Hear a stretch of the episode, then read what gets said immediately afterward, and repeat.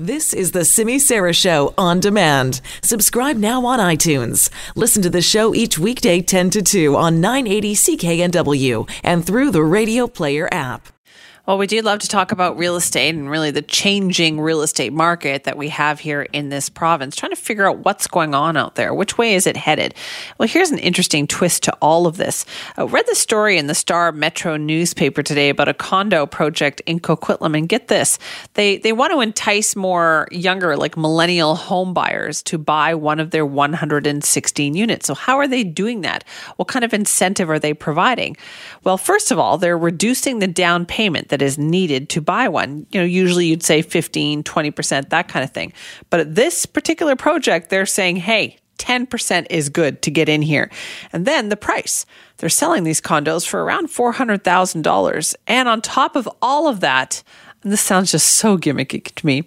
Uh, they're going to give the buyers a full year supply of avocado toast. And listen, given the price of avocados these days, that could add up for the developers.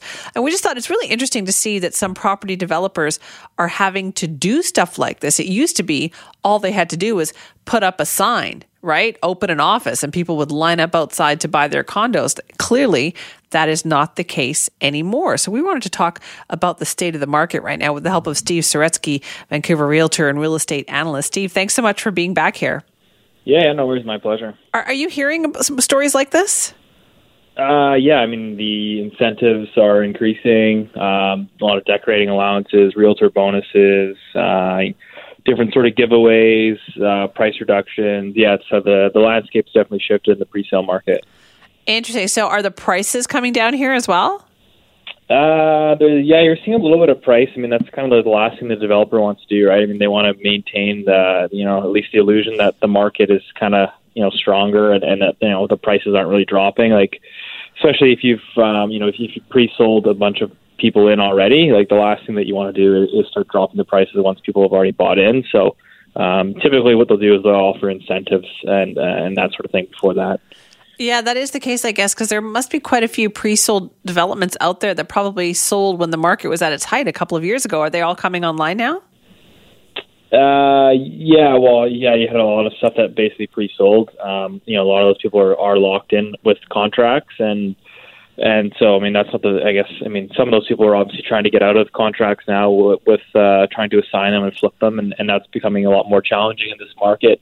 Um, you know, with with sales, condo sales being at uh, near 20 year lows, that you know people, buyers have a lot more options to choose from, so they're a little bit more hesitant to to look at a, an assignment where you know you have an unfinished unit and you're basically just buying a piece of paper. Um, there's a lot more uncertainty there. Right. What is the first time home buyer situation like right now?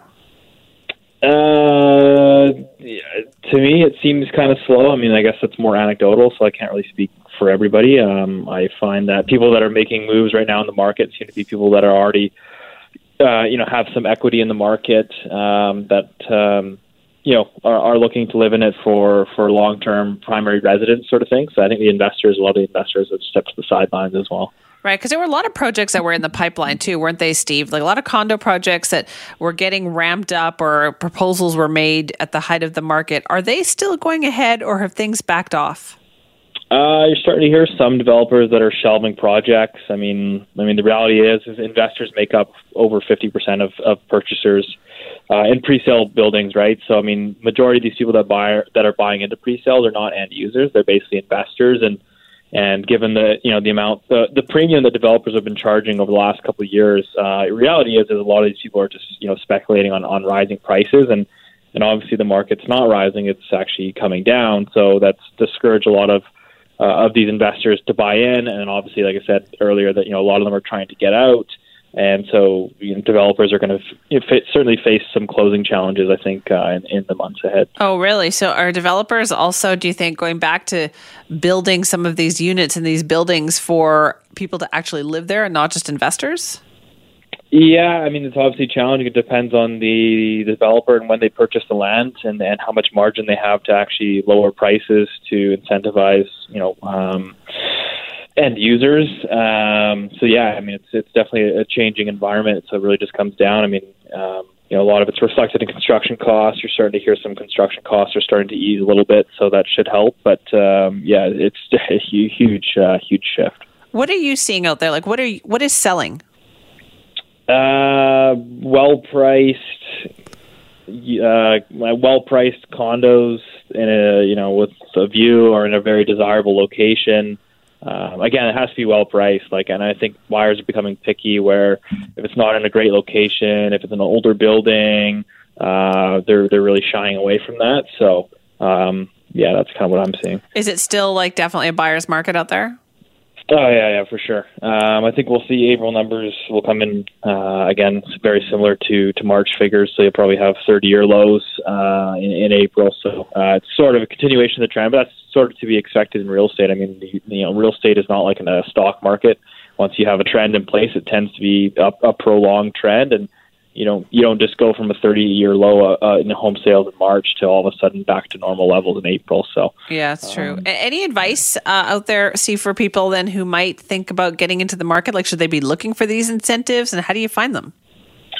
Uh, yeah, I mean, I, I don't know. I think there's going to be some opportunities. Um, for people trying to exit pre-sale contracts, uh, people that uh, again don't have the financial capacity to even close on these pre-sale obligations.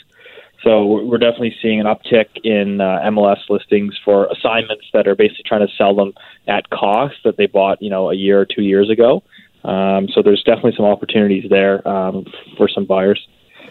Interesting. All right. Thank you so much for your time, Steve. Yeah, no worries. My pleasure. That Take is care. Steve Saretsky, who's a Vancouver realtor and real estate analyst.